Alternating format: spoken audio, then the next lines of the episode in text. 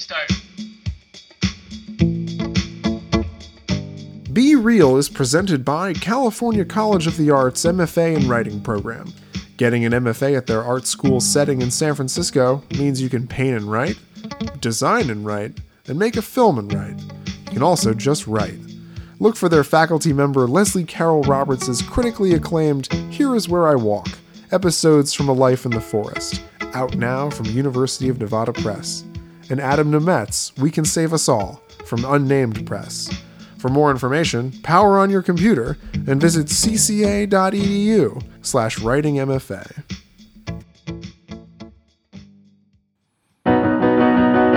You can talk about film with a philosopher's zeal, or measure them all by box office appeal. But for once in your life, real! Welcome, one and all, to a movie reviewing, reappraising, genre hopping podcast. This is Be Reel on the Playlist Podcast Network. My name is Chance Solem-Pfeifer. And I'm Noah Ballard.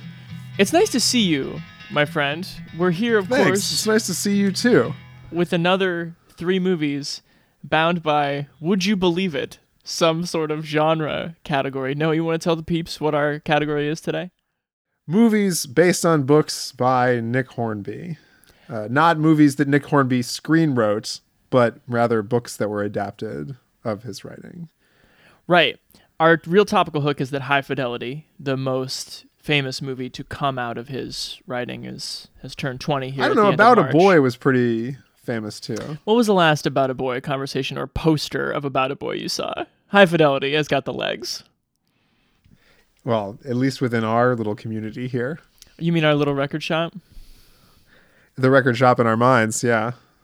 And of course, as we're wont to do starting last week, uh, we're going to then spin off this movie adaptation podcast and review the High Fidelity series that is now streaming on Hulu. Great. With Zoe Kravitz in the John Cusack role. So meta that her that she is the daughter of Lisa Bonet, who Mhm. plays the musician from the from the original movie. It's wild. Marie DeSalle. There you go. Nick Hornby, I'm not sure he himself is a household name. He's like one of those people you're like, oh, he, but once you look at his CV, you're like, oh, he did that and that and that. He, would you agree with that characterization? Uh, certainly on his like the film side of things and he's also like a best-selling author in his own right There's also the curious thing of the movies to be adapted from his books include High Fidelity, both Fever Pitch movies, About a Boy, um, Juliet Naked, which we're discussing today, streaming on Hulu, and Long Way Down. Is that right? Was that For one sure. of one of his books? But then he didn't write any of the screenplays for any of those. But he's written a No. lot of other screenplays adapting other people's work. yeah wild brooklyn In uh, education. that's it oh in education yeah Yep. Yep. I think a sort of a funny point to get into. You were describing the plot of Long Way Down, which is a movie we're not going to talk about to me, and it was kind of like four adults of various ages form a surrogate. people. Oh yeah, form a surrogate family on New Year's Eve or something. yeah four people meet on new year's eve and form a surrogate family to help one another with the difficulties of their lives that is also essentially the plot of all of these movies Well, yeah, I think the the the point I wanted to make off the top is so like when we think back on like where high fidelity came from, it kind of has that edge to it. Like so maybe a bygone edge of of cool of some kind or just music knowledge of some kind. But these movies, especially as they pile up through the 2000s, all feel kind of ironically like adult contemporary, do they not? they sure do they're definitely like the counting crows of Right. this certain era of cinema They all feel like the movie equivalents of bands that Rob from High Fidelity would hate. now if not then um but as my therapist from high school once said high fidelity that movie's got a lot of wisdom in it Really? yeah and i of course watched the movie again like with that lens and like i don't know if that was the best thing to say to an impressionable 17 year old Yeah, I'm not. I'm not, i'm not sure. sold on that as medical uh, advice Yes, let's talk about High Fidelity. All right, so it comes out March 2000, now 20 years old, as we said. It is directed by Stephen Frears, who we've covered before, has just the weirdest movie career, including They like, did like the Queen. yeah, Dangerous Liaisons, which I loved and you did not. Um, Grifters, another Cusack joint. A lot of British television. a lot a lot and then just like a lot of um like adult dramas that you've never fucking heard of you know what i was looking at the other day was uh was hero have you ever heard of this movie No. it is a movie from 1992 starring dustin hoffman geena davis and andy garcia Oh my god. a pickpocket and petty criminal who anonymously rescues survivors from a plane crash does not get the credit and grows grows bitter about this fact. That's like an episode of Frasier. That's not a movie. Right.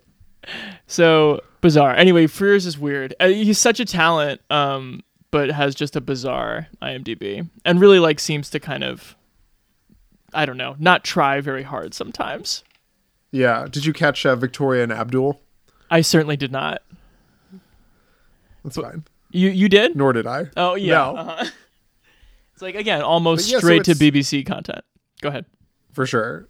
So Stephen Frears is directing, but it's sort of put together by John Cusack's production company, which includes Steve Pink, a longtime collaborator, and Scott Rosenberg. And this one has DV DeVincentis. Hornby's novel is set in London. The movie transposes it to Chicago. And we can talk a little bit about the show, though not too much. Um, it's all in like the Wicker Park neighborhood in, in Well, of course, because it's like the John Cusack '90s, 2000s movies, like the Grosse Pointe Blank, Mm-hmm. and it really does show in this one, which is so I think beautifully incorporating of the city. No, let me ask you a question. We'll synopsize this in a second, but this is a big movie for you. It's one of your faves. Oh yeah, top five, I would say. There it is.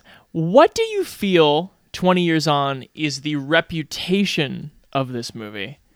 And how does that resemble or not resemble like what it actually is watching it in 2020? I mean, not to put too fine a point on it, uh, but for me and my people, it's more or less like a north star in one like how in how one comes of age as you know a heterosexual man in the United States in the latter part of the 20th and early part of the 21st century. Sure. But I I, mean, that's how I kind of remember it being like very sort of wise about heartbreak and romance and like how we decide what it is we need from each other and from ourselves. And that was maybe not the movie that I ended up watching uh, now 20 years after seeing it for the first time. Mhm. But yeah. I think you could also No. add to your list of self-identifiers like cranky, intelligent white guys. Cranky intelligent white guys yeah it's very much like in that and it's sort of a picaresque right it has like these episodes of this unlikable guy kind of like meandering from place to place Mhm. and different chapters to it that all sort of add up to i mean it makes sense that they did adapt it to be a season of television i think it does work that way very well For sure. Yeah, I mean it functions like a listicle. Like his you know, it's all his five most like egregious or his five biggest heartbreaks, right? And then he takes you through those kind of in the front half of the movie and then he winds his way back through them to try to figure out what's wrong with him down the stretch. Yeah. Well, so yeah, let's let's synopsize. Yeah. So he's gotten so Rob, who's this record store owner and compulsive list maker, according to I am Dr. IMDb over here, Oh my. uh, recounts his top five breakups, including the one in progress. And that's kind of the hook of both the movie and the show. It's like what went wrong in this relationship, A, and then B, will they be able to work it out? My store is called Championship Vinyl. Turn it off! Won't go any louder! Now, baby, I'm sure. I can't fire them.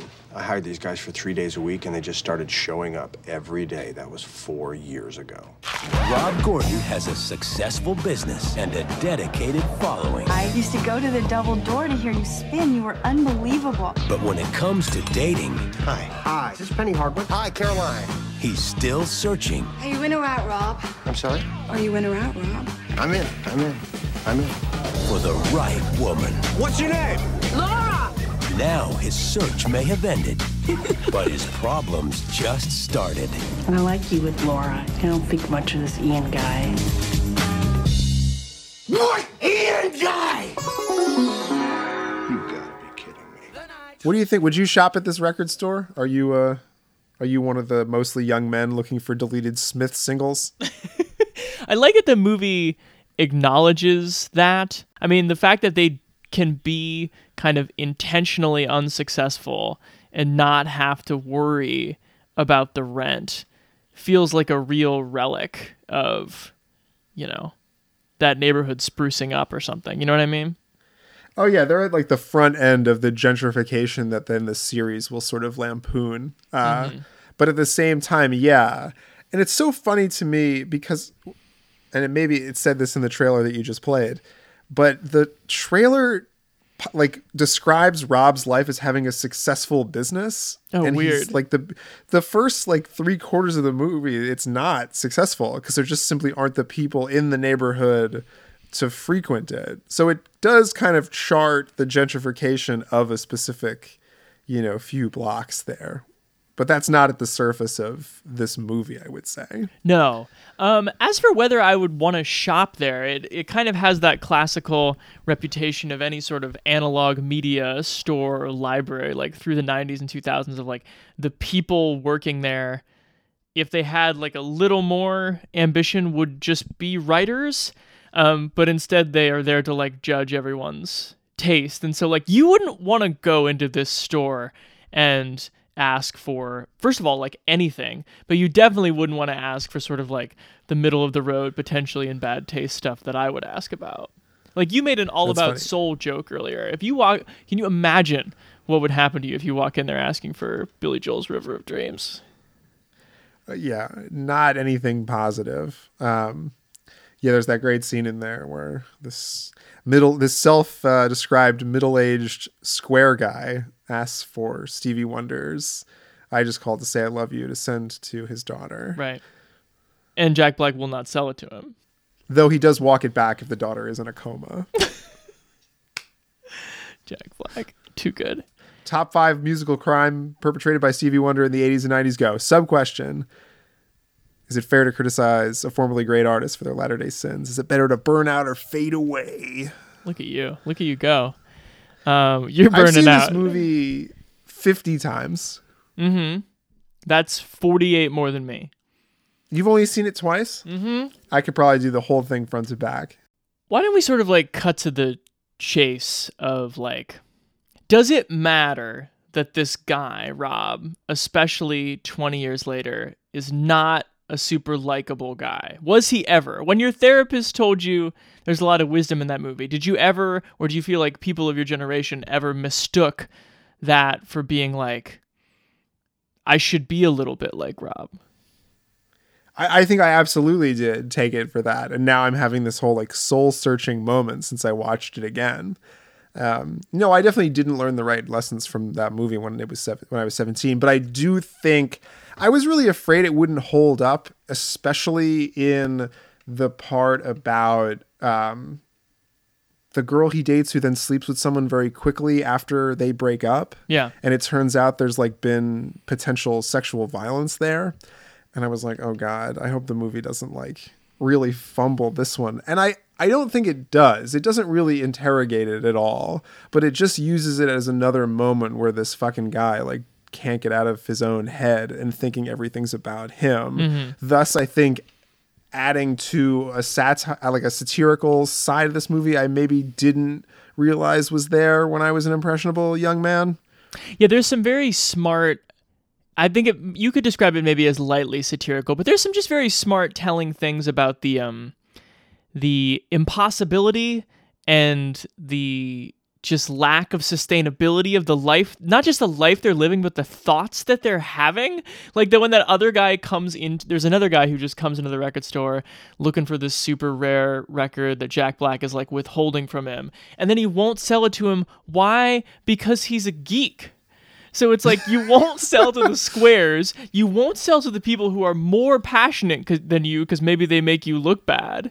It's just like you are you have truly pigeonholed yourself into this Wicker Park shop that's gonna, you know, crumble down around you, and you're gonna die alone with Rob. And uh, Right. yeah, But there is the implication too that like there is something about that sensibility that you will find success. Like people do frequent the store. Like he does interact with interesting people. He does end up like signing and releasing an interesting record like with these two thieves. Mm-hmm. So it almost like does appreciate his like ethos on some level. But what Yeah. it really skewers, I would say, is almost exclusively his romantic instincts. I mean, there's that like now hilarious scene where he feels so good about knowing that his ex girlfriend hasn't slept with anyone yet that he goes out and has sex with someone. Mm-hmm. Like it's just such a self. It's like so self unaware, Right. As to like, don't you? You were afraid of being hurt by her sleeping with someone else, so you're gonna do exactly the thing that she didn't do that made you feel so good, and you're gonna celebrate it by potentially hurting this other person. and Frears really comes to get it in the scene after um, Rob and what is Maria DeSalle? Is that what you said her name is? The Lisa Bonet character. Yeah, um, you know, they kind of like walk out onto the street the morning after, and it's like kind of that classic Sunday morning cityscape of like, and it, maybe it is sort of fittingly solipsistic, where like the world slows down and the birds are chirping, there's no people, and it's like, oh, did the city just like put itself on pause just for me? It's so beautiful, and Rob should really bask in the moment of having spent a nice night with a beautiful person, and instantaneously. He's just like, what did she mean by yet? Thinking back on Right. his other girlfriend. And that's clearly a joke when it's like stuck that close together. Well, it's almost like it's a drug addiction or something that like once the high wears off, he's immediately down like back towards this like feeling thinking person, which is sort of Can't yeah, enjoy life for half a second.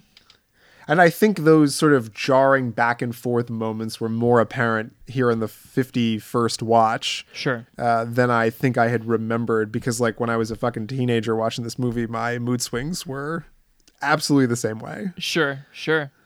If there's one moment that I think is like actually over the line to where it's kind of like hard to watch, especially compared to the new TV show, it's when his mom calls him because here's a guy who he basically he just talks about gender politics in a way that we no longer do. I'm sure there are plenty of people who sort of treat people individually like Rob does and that's like a problem for the way you treat people. But that whole idea of just like chicks man, like what are they about? Like the true What has the true of- binary, yeah. you know? his politics are like still in those early 2000s kind of like man why are women so tough on us kind of masculinity you know like the still in the space where you have like the idiot dad home like and like homemaker wife sitcom kind of Right. setup Right. and i think it's responding to that in kind of a pointed way but it's still not fully like not misogynist like even the first couple lines of this movie he's just like like to think if like when I grew up, like women would be kinder, or we could say like relationships would be kinder, and fem- females less cruel. Mm-hmm. And that's definitely like a like a way of thinking that perhaps we've put behind us. And so the, the when he gets the phone call from his mom and she's just sort of like, you know, carping at him and there's no character and he gets so mad at her. That's that really kind of like drove it home for me of like this unfortunately is I think a man who like hates women or at least conceives of it that way. Well, yeah, and you're also building up that that sense that he is either letting down or something his mom for not participating in you know dating and marriage the way she thinks he should you know there's that whole exchange where he's like Laura wouldn't have stayed if I asked her to marry me that's like not what's done now she's not that kind of girl Mm-hmm. and it like there's nothing really in the way that Laura is on screen that would have you believe that she doesn't want to get married. Sure. And like isn't that kind of I mean, she's someone who you know, it's a very Gen X movie in the in the sense that like it's about what you're gonna give up and like how you're gonna continue raging against the machine and Yeah. how you're gonna like, you know, buy the suit and tie and like get your professional haircut. You know, that whole new job, new friends, new attitude. Where Rob hasn't changed anything like but a, beyond a pair of socks. I think that's very smart. It's uh I mean this is like the broad one of the broader generalizations you could make, but Hornby is is known as a as a Gen X uh, writer, and you just have a lot a lot of characters in all these movies who have said no to a lot of things and aren't saying yes to very much. Like we reject square baby boomers, we reject hippies. Like hippies really, you know, come in for it in all of these movies. Um, we reject super new things. We reject this, but then like it's like, all right, so you rejected everything. There's even like a line later in Juliet Naked of like, oh, I thought I like cleverly got out of that trap of having a family.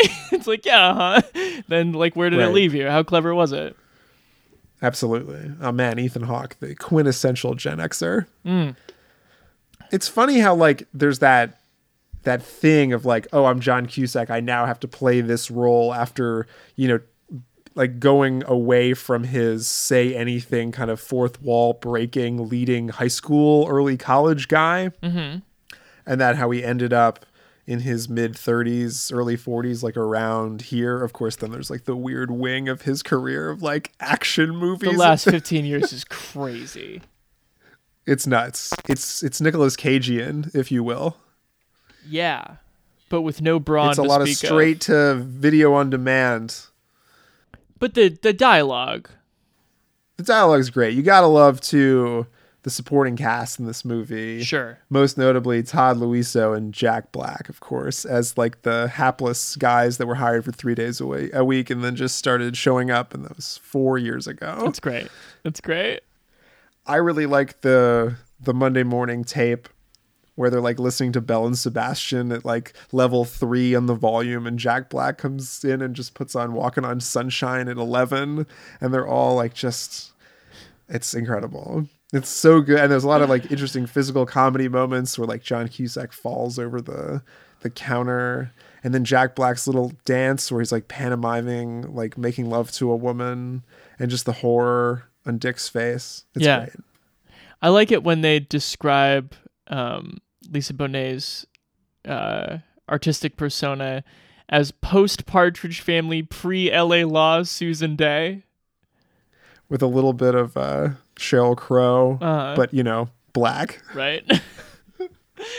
um, a lot of these movies, especially about a boy, we'll get to it, but I really like when Hornby acknowledges, like through the little tidbits, that like these characters are kind of like nakedly fucked up. Like when when Laura finds his dream job list, it's like a very key moment where like all It the is. jobs that he wants to have are like it's she's like number one is journalist for Rolling Stone. Take a beat. From, from, From like 69 to 70.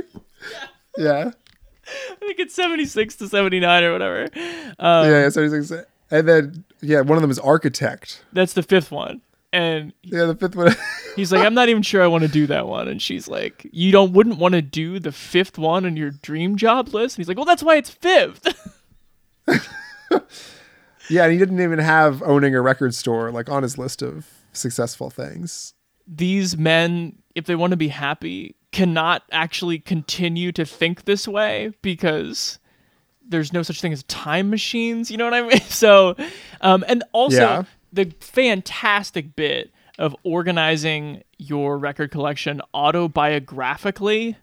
Um, I just couldn't stop thinking about how, like, if we could look at Rob's thought process during that, it would look like watching Synecdoche, New York, or some like insane Charlie Sure. Kaufman movie of like this song reminded me of this. Like that's you're you're inches away from a psychic break, a very well scored psychic break if you're doing that.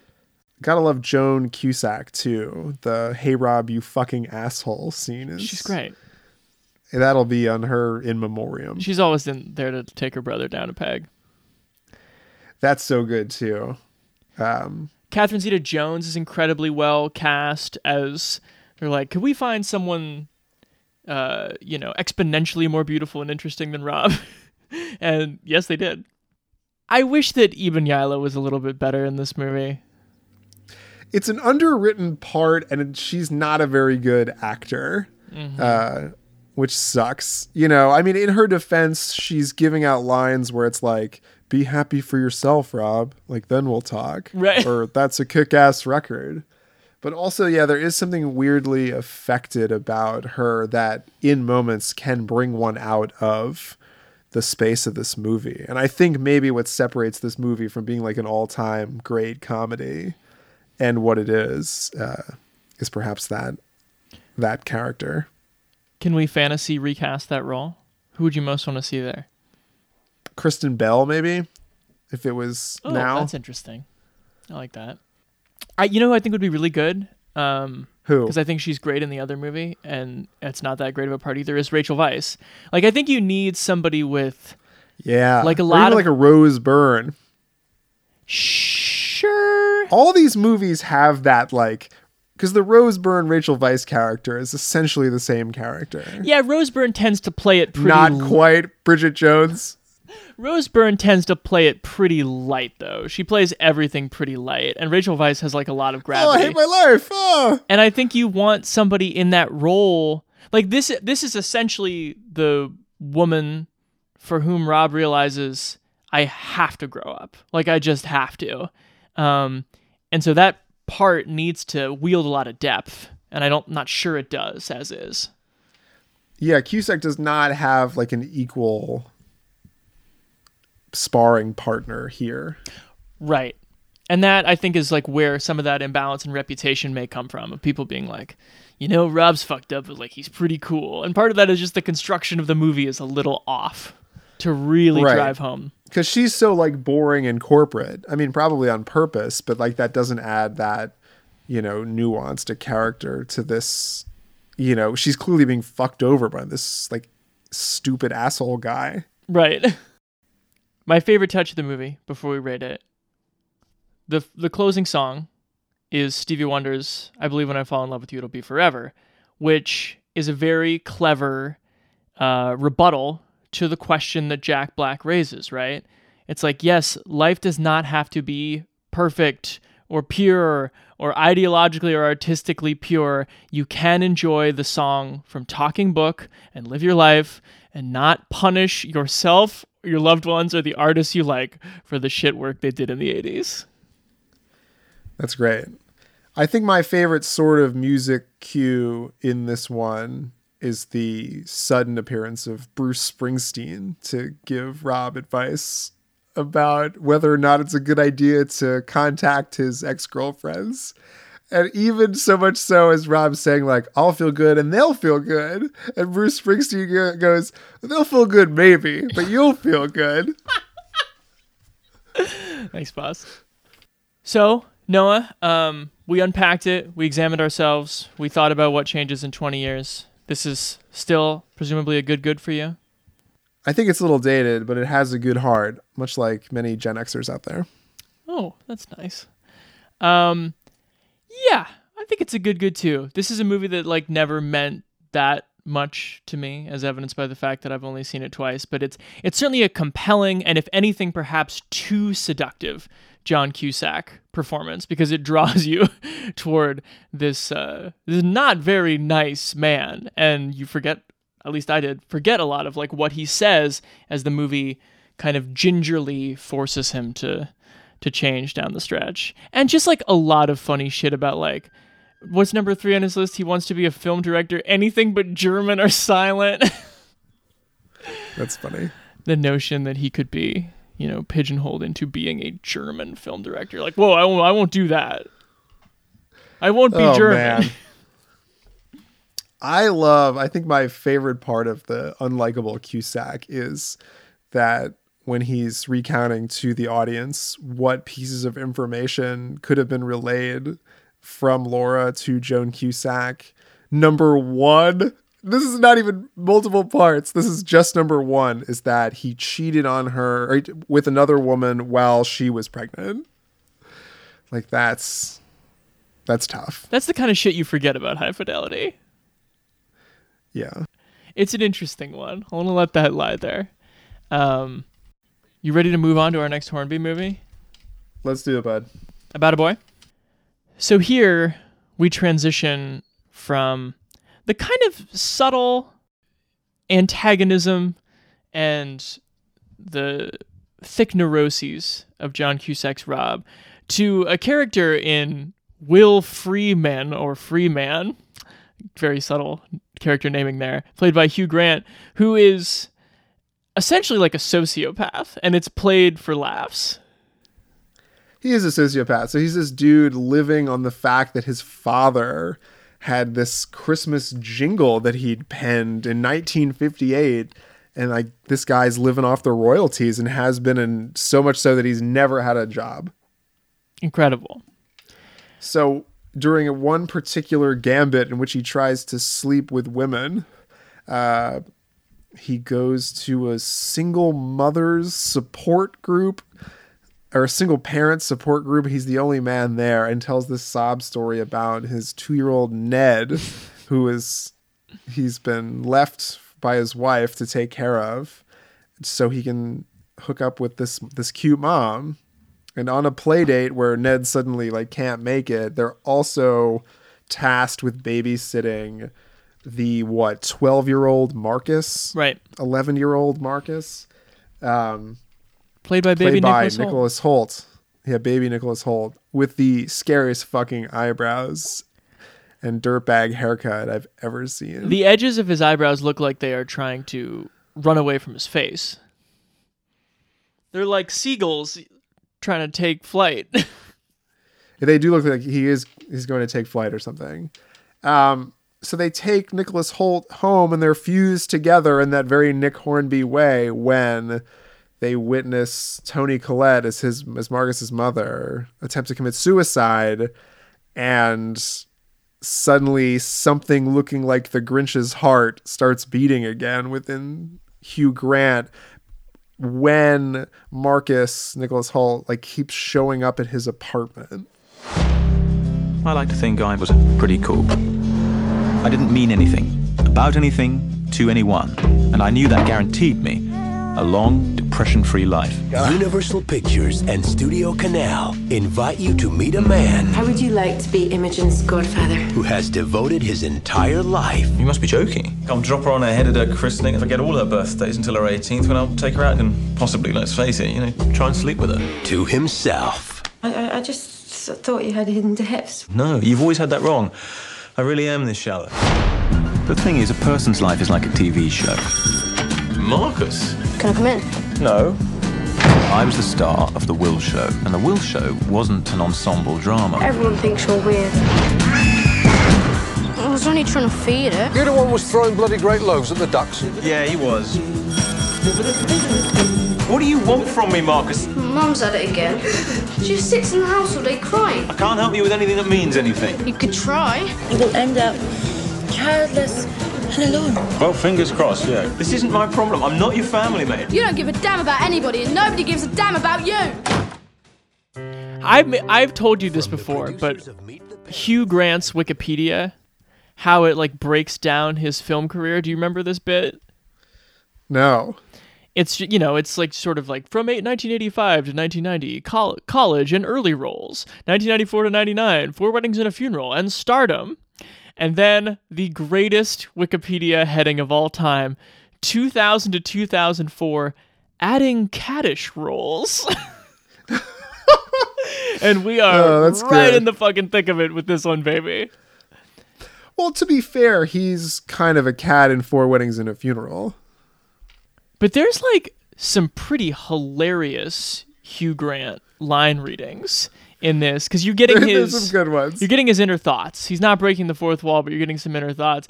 Like what is you're trying to take this character seriously and look at him as sort of an heir to Rob Gordon. What are you to make of lines so direct as I could be cool Uncle Will, you know, king of the kids.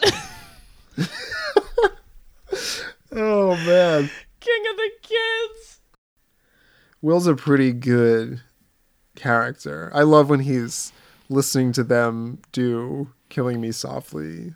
He says, And there I was, killing them softly with my song, or rather being killed, and not so softly either. Like here, I thought it was just like, oh, another guy who's going to be sort of tough to root for, but like he's a joke. Everything about him is a joke. Yeah, he's pretty goofy, and his like very Brookstone looking house is sort of comedic as well. Very much so. Uh, the fish tank with like the look like little sharks or something. The vertical CD changer. Yeah, the vertical CD changer. Yeah, I think I knew he was a sociopath in the scene where they're driving Toni Collette to the hospital and he's behind the Yeah. ambulance in his Audi and he goes, It was terrible, terrible. But driving really fast behind the ambulance was fantastic. I mean, these are Patrick Bateman lines of For sure. of like, He has to go return some videotapes. yeah, I am expressing a feeling not as a feeling but as a concept. Like that's what it is over and over again. He also hits you with this will be one of the last ones I promise. That's the problem with charity, you have to mean it. it's just like I've been told that my action should mean something. How do I do this? Right. But there is something, just the way John Cusack was in the previous movie, something seductive about his lifestyle, right? Like it seems very neat, seems very orderly. It almost reminds me of, don't hate me for this reference, uh, Nicolas Cage's character from The Family Man. Sure. You know, other than he's like a successful business guy and this guy's like kind of a dressed up bum. But something about like, you know, putting his his increments of time into like 15 to 30 The minutes and thinking about I love that. I'm going to try that tomorrow and see how many units I can knock out. Social distancing is a great time for like for units. Oh yeah. Um, and he's hilarious. Like he, there's something charming about the fact that he's so funny. Like if he wasn't so funny, it would be repugnant his Yeah. behavior. But because he's like aware that it's bad, it's like not as bad. If you're bothered by any protagonist who the point of the movie is lying for sex, it might bother you. But I think the movie is aware of how preposterous he is being. Like, he's just like, the only problem was I didn't know any single mothers, I didn't have any of their numbers. Where do they hang out? Yeah, I mean, if anything, it was the universe revealing the single mothers to him and him having to, you know, meet it halfway. And his moments of change are really interesting too, because I think so. This movie is directed by um, Chris and Paul Weitz, who Oh yeah. just produce and write and direct a ton, like real kind of like jacks of all. I mean, they're famous for the American Pie series, aren't they? Oh yeah, that's right. But Chris Weitz has directed like the Golden Compass, and he did the New Moon Twilight book, and he co-wrote Rogue One with Tony Gilroy. Like these guys are all over the place in terms of just like pop entertainment. Right. He also wrote and directed, or just directed, that terrible looking Operation Finale Oh yeah. about the, like the early uh, Mossad tracking down the Nazis with Ben Kingsley and Oscar Isaac. I think this movie, though, without being like super annoying, kind of knows that there is some sort of mental health diagnosis with Will. Because by the time you turn the corner into him, like wanting to be with Rachel Weisz, whom he meets at a party, and you so he has to kind of grow the lie anew um, without lying um, in his mind of like oh yeah i have this kid marcus he can hang out with your son. It's the only interesting thing about me is that i hang out with this kid and some people mistake him for my son.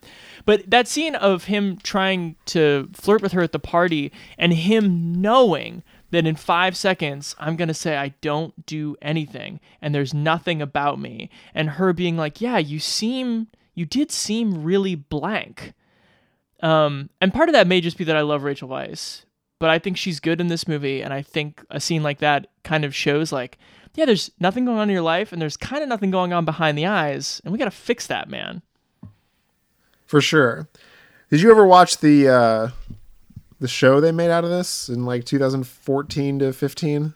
I did not, but again, not surprised there's a show. It could clearly cut up that way too. Yeah, it's that guy David Walton who was also on New Girl a bit. Um, Did you see it? And of course, Minnie Driver. Yeah, yeah, I watched it when it was on. How was it? It was a, it was a different time. Uh, it's basically the same conceit, uh, minus. I think it's not as funny when they're not British. If I'm being honest. Oh, sure.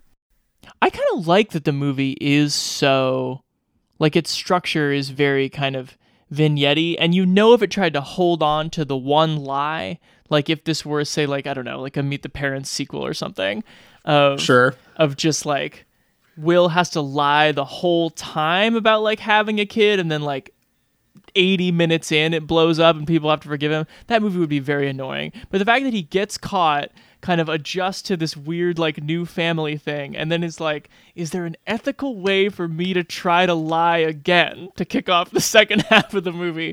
Is i think um kind of freewheeling and pretty much works That's such an interesting scene where he's sitting with Rachel Weisz and she's like, "So I'm sorry, I don't quite follow like who that boy is to you." right And he goes, well, after literally chewing it over with a piece of bread for a minute, he goes, Well, I never said that he was my son. You just thought he was. And it's like, he's like a defense attorney or something. He's not, I mean, admitting that you've been duped and the showing the way you did it, like, is not any justification for the fact that you did do it. right Like, the cleverness of the scheme doesn't make any difference. Mm-hmm. um let's talk about baby hoult Baby Hoult's a little weird.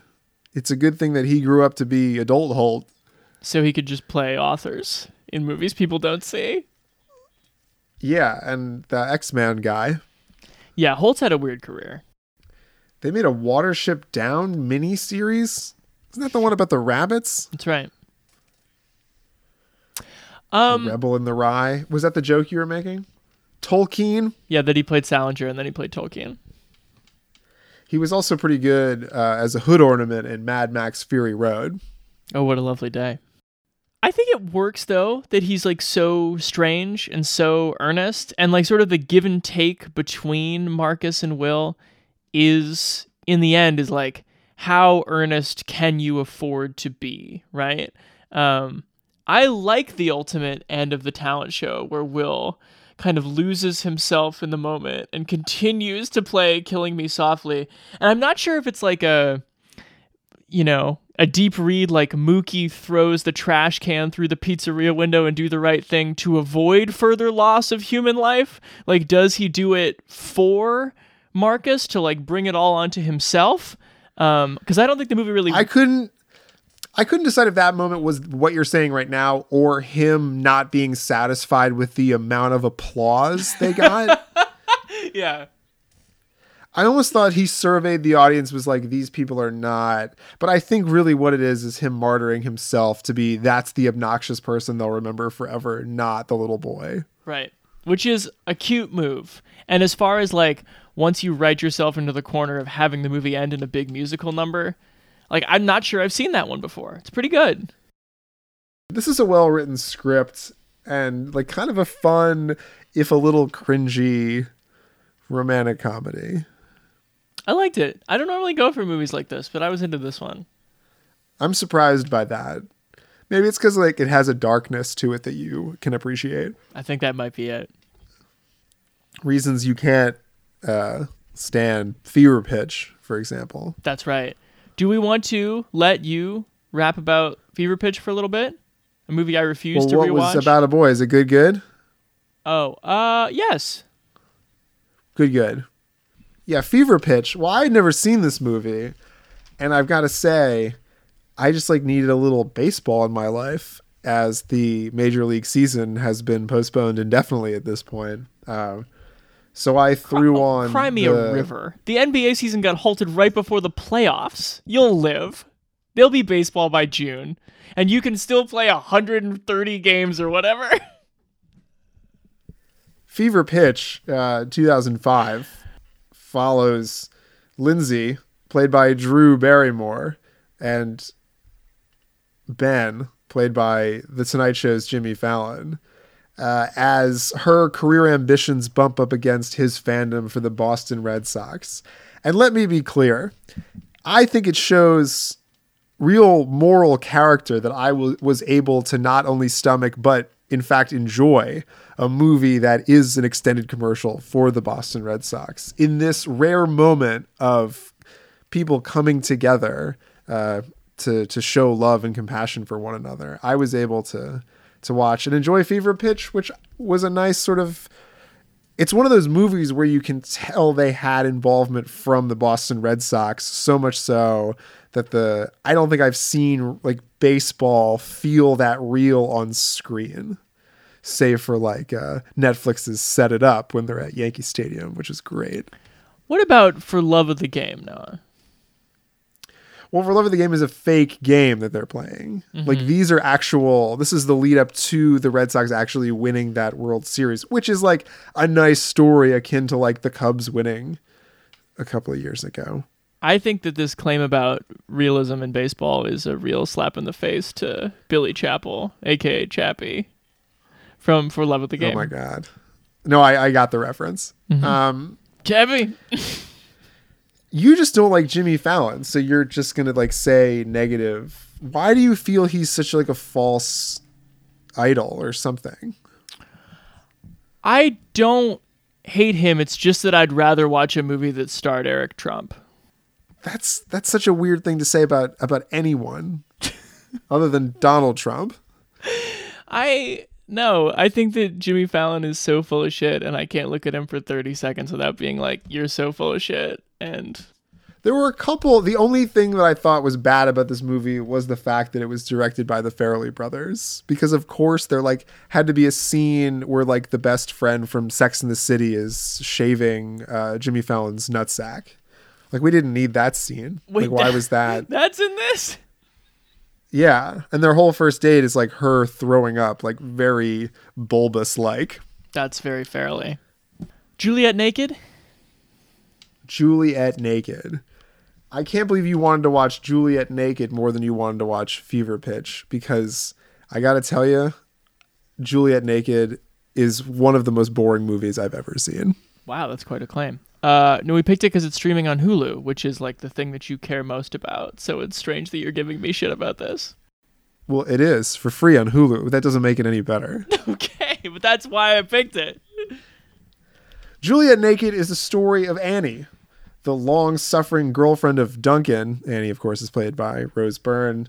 Duncan, Chris O'Dowd and her unlikely transatlantic romance with once revered, now faded singer songwriter Tucker Crowe's autobiography, Tucker by Tucker Crowe, who also happens to be the subject of Duncan's musical obsession. Tucker Crowe is Ethan Hawke. That's right. You think it's weird that you think they Ethan Hawke, Tucker Crowe?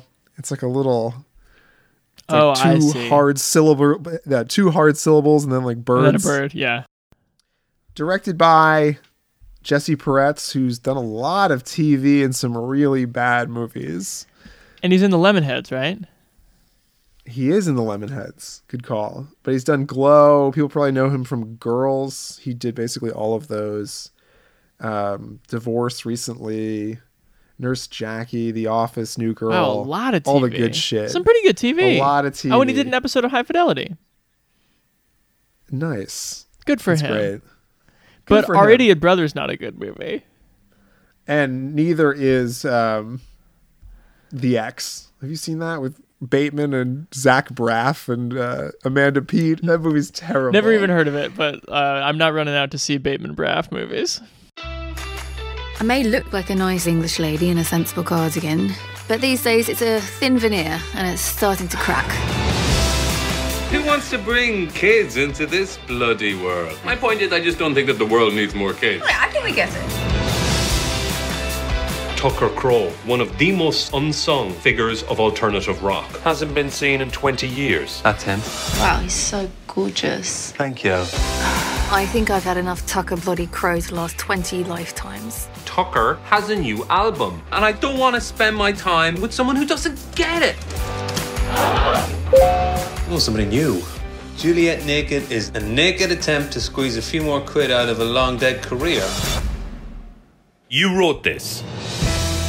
It was the strangest thing. I met someone on the internet. You're finally entering the modern age. You read that review I posted.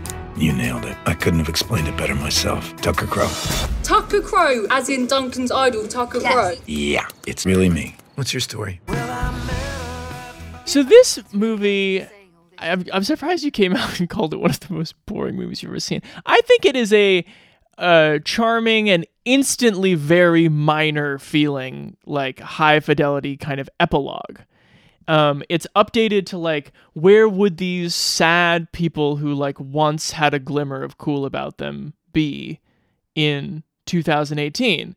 And the answer is like Chris O'Dowd would be in his basement, um, leading this rabid, very but very tiny legion of fans of Tucker Crowe, just like passing around bootlegs, waiting to see if there's going to be new demos that come out. And Tucker Crowe is like a I was trying to put my finger on the comparison. Maybe like a.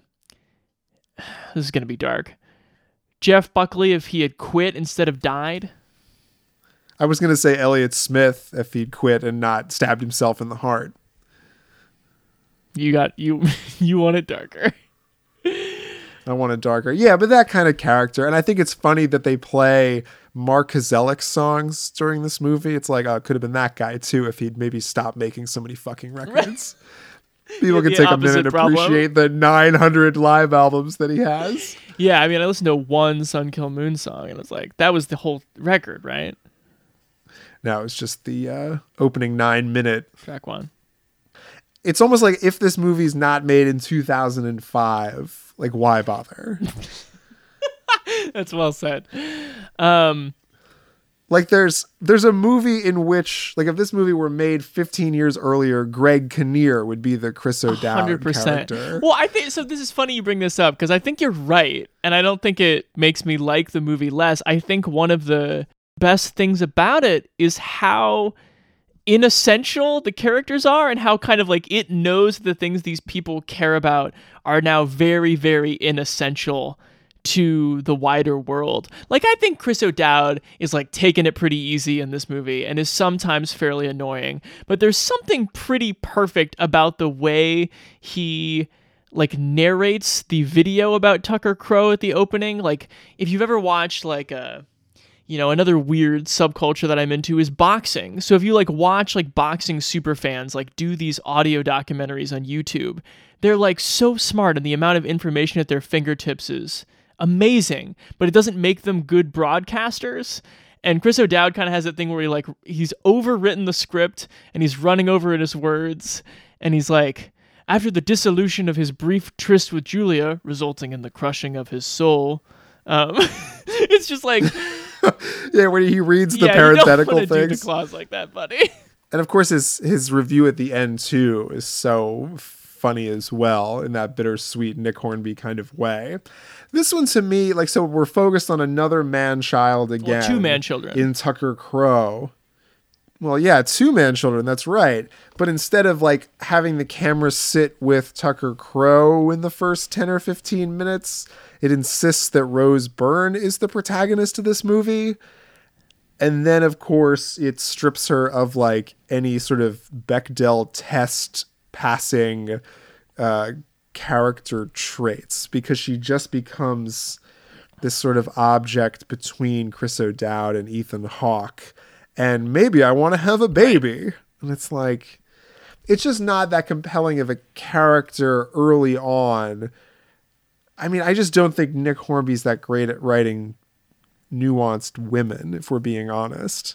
I think that's fair. And I'm in total agreement. So, this movie does a bad job of balancing the love triangle it's just not interesting because like she never has the moment where she really like chooses her ending or like has some agency in the matter. It kind of just resolves for her about these guys like having this pissing contest back and forth about like who's better, the genius songwriter who gave it up? Was it better to burn out or fade away? Right. Or is it better to be the douchey appreciator of the thing? I think the best scene in the movie is where the Rose Byrne character decides the way to really get at the throat of the Chris O'Dowd character is to leave a bad review of the new Tucker Crowe demos on the site and she's just at the table watching him like read the fact that like she said it was listless and like all of this like rock critic mumbo jumbo. Like there's a great bit of like superficial like fun and moodiness there. Um, but again, yeah, you step back and you're like, okay, so what's the deeper like read on any of these characters? Like she's a 40 year old who like wants to move to London and start her life over. Like That's not interesting. Chris O'Dowd is a cheater who I ultimately just like don't like. And the Tucker Crowe character, there's not a real like subversion there of him being like, he is pretty cool. Cause like he's not pretty cool. And he's just kind of a sad guy you have to buy into the fact that well that's kind of the conversation we're all having now when we like find out that our favorite artists of one kind or another turn out to be like scumbags yeah and it's like well you have to buy into the notion at least that the art was somehow worth it but if you take the context away from the art of tucker crowe right then like he's just a douchey guy who had like six kids by like six different people and abandoned all of them save for his most recent son. I don't think ethan hawke is bad in this movie. Um no. I think he's pretty good. I think there are like subtle moments in the script like when he drops his daughter off at the bus like he hasn't he's well he's hasn't seen her since she's nine right? And then he puts right, her back so he doesn't quite bus. recognize her yeah oh, he says, Hey, Lizzie, thank you for coming. I wish it was more fun. Is like a real, for a second there, I think there's like a glimmer in the script of like, oh, is this a guy who, if even if his, all his guitar calluses are gone, he can kind of like cut to the core in sort of like a wordsmithy situation of like, what is the truth of that scene? And Ethan Hawke is always an actor who will talk on your podcast about like, I looked for the truth of the scene. And I think sometimes in again minor ways he finds it in this movie. There's just not there are no depths beyond. Yeah, he's not I mean in this picaresque he's not sympathetic. It's just episode after episode of Rose Byrne witnessing him be shitty.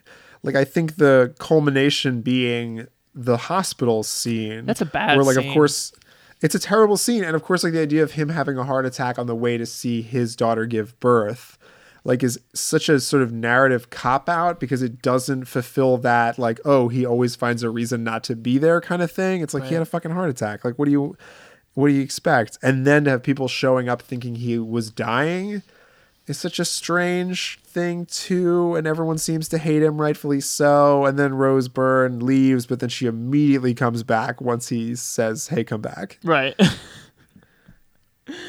Yeah, yeah, it's very odd and very sort of predictable in that like rom-commy kind of well they're gonna end up together. Mm-hmm. but then we but is can't it even fair really to that. criticize a formerly great artist for his latter day not that interesting female protagonist led novel slash movie. Let me ask you this. Do we think the kid from Marriage Story, who plays the son in this movie, oh yeah, is going to grow up to be a Nicholas Hoult type? Uh, I mean, this kid's eyebrows didn't seem like they were going to like lift him off and fly him away. So maybe he won't hit the stratosphere. He'll stay yeah, on the ground. I don't know. That kid lives on streaming though. It's un- unclear what to say that well streaming will do to our our youth. I also think so. The movie is of course building toward, like at some point Tucker Crowe's gotta pick up a musical instrument, right? Fuck yeah, you absolutely gotta hear the song, and I could see subverting that too, right? I mean, it could be a situation where like he's not very good and the song's not very good, and that could mean something.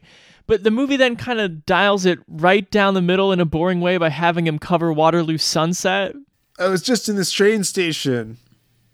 All, yeah, you know what I felt was so annoying about this scene, and I can't believe. I wonder, like, what uh, you know, Hornby, sort of like a music OCD person, would think of it. But the so the theme of the party is like summer of 1964, and like all these people who were like 20 on the beach in the early 60s, right? Yeah. And then Tucker Crowe is like telling this crowd of people like I didn't write this song. This is Waterloo Sunset. It's like I think these fucking people who were hanging out like in England in 1964 know the Kinks' most famous song, Tucker. Yeah, for sure. What are you doing? Chance, I think this movie's bad bad. um after talking with you I I didn't mind watching it. Like I like I like all these actors. It's very short, it's very light. There's nothing to it. I'll probably give it a bad good, but I I I tip my cap to the fact that I was to come in and be like, this is pretty all right. And then like once we got talking about it, like most of the stuff, most of the deeper things about this movie are not good. Yeah, there's very like little conflict for a movie about people so unhappy with their lives. Um, and it doesn't quite have that like Alexander Payne. I mean, even though Jim Taylor was one of the co-writers on this, it doesn't have that like anger towards the world and like showing people are kind of like kind of fucked up. Mm-hmm. Like that's what's what could have been more interesting here is to like make Chris O'Dowd's obsession with this guy like maybe a little bit darker. Sure, why not? Yeah, and the- make maybe the reason that he stopped making music a little bit darker. Sure, I'm like into instead it. Instead of like putting the baby safely in the sink, like maybe something shitty happened to the baby and like the baby was fine, but like not at first. I just don't think the idea of where'd you go acoustic singer songwriter man is that compelling of a like anything. Sure. Like where'd you go artist without it being a true story because you don't get a sense of the weight of the work that he put out. And by all accounts like this guy's not he's number 43 or something on the Rolling Stones best sad albums or whatever, best heartbreak albums. He's, like he's not a name he's not a name person. Yeah, you're right. It's one of those bridges. I was thinking about like searching for Sugar Man as this was coming on, and I was like, yeah, I was searching for Sugar Man. It's interesting because like that guy's real, and we don't know if he's gonna be there at the end of the movie. And this one's like, this is a fake guy with signifiers for his thing. Yeah, I'd like to see what's that one with Sean Penn where he's like the former the gunman, not the gunman, interpreter. Uh, no, the one where he's the like big like he's the Gene Simmons like big hair and makeup guy. This must be the place. Oh. No, I've do you never know what I'm talking about? I do. I've never seen that. I remember seeing the Cheyenne, a re- retired rock star living off his royalties in Dublin, returns to New York City to find the man responsible for humiliation suffered by his recently deceased father during World War II. What? From the director of The New Pope. I mean, I listen. I like rock music writ large, but yeah, this is just a very fucking inessential thing when a you know kind of a faded movie star is like, I'm gonna do like a fictional like rock and roll story about someone who never quite made it, unlike me, of course. It's like, yeah, you're gonna Right. you're gonna make a very inessential He's- movie. Have I speaking of Sean Penn and we have to go. Have I told you my the Mystic River joke that I've come to make about July my terrier? Uh, no. Uh Mystic River, fine fine movie. Perhaps a little overrated at one point. Is that my daughter? This is the joke. Whenever July is in the bedroom with Sarah and she's sort of like scratching to get out, I go, Is that my doggy in there? Well, the daughter's name is Sarah, so that's like even funnier. Oh, it's fucked up. Is Sarah in there? Is that my daughter? This was fun. Yeah, I'm looking forward to watching the Hulu series High Fidelity and seeing how they adapted that book. Slash spoiler alert, maybe a lot of references from the movie. Yes. How much have you watched? I've watched the whole thing. Oh, you I'll watch it again. For you, buddy. For you.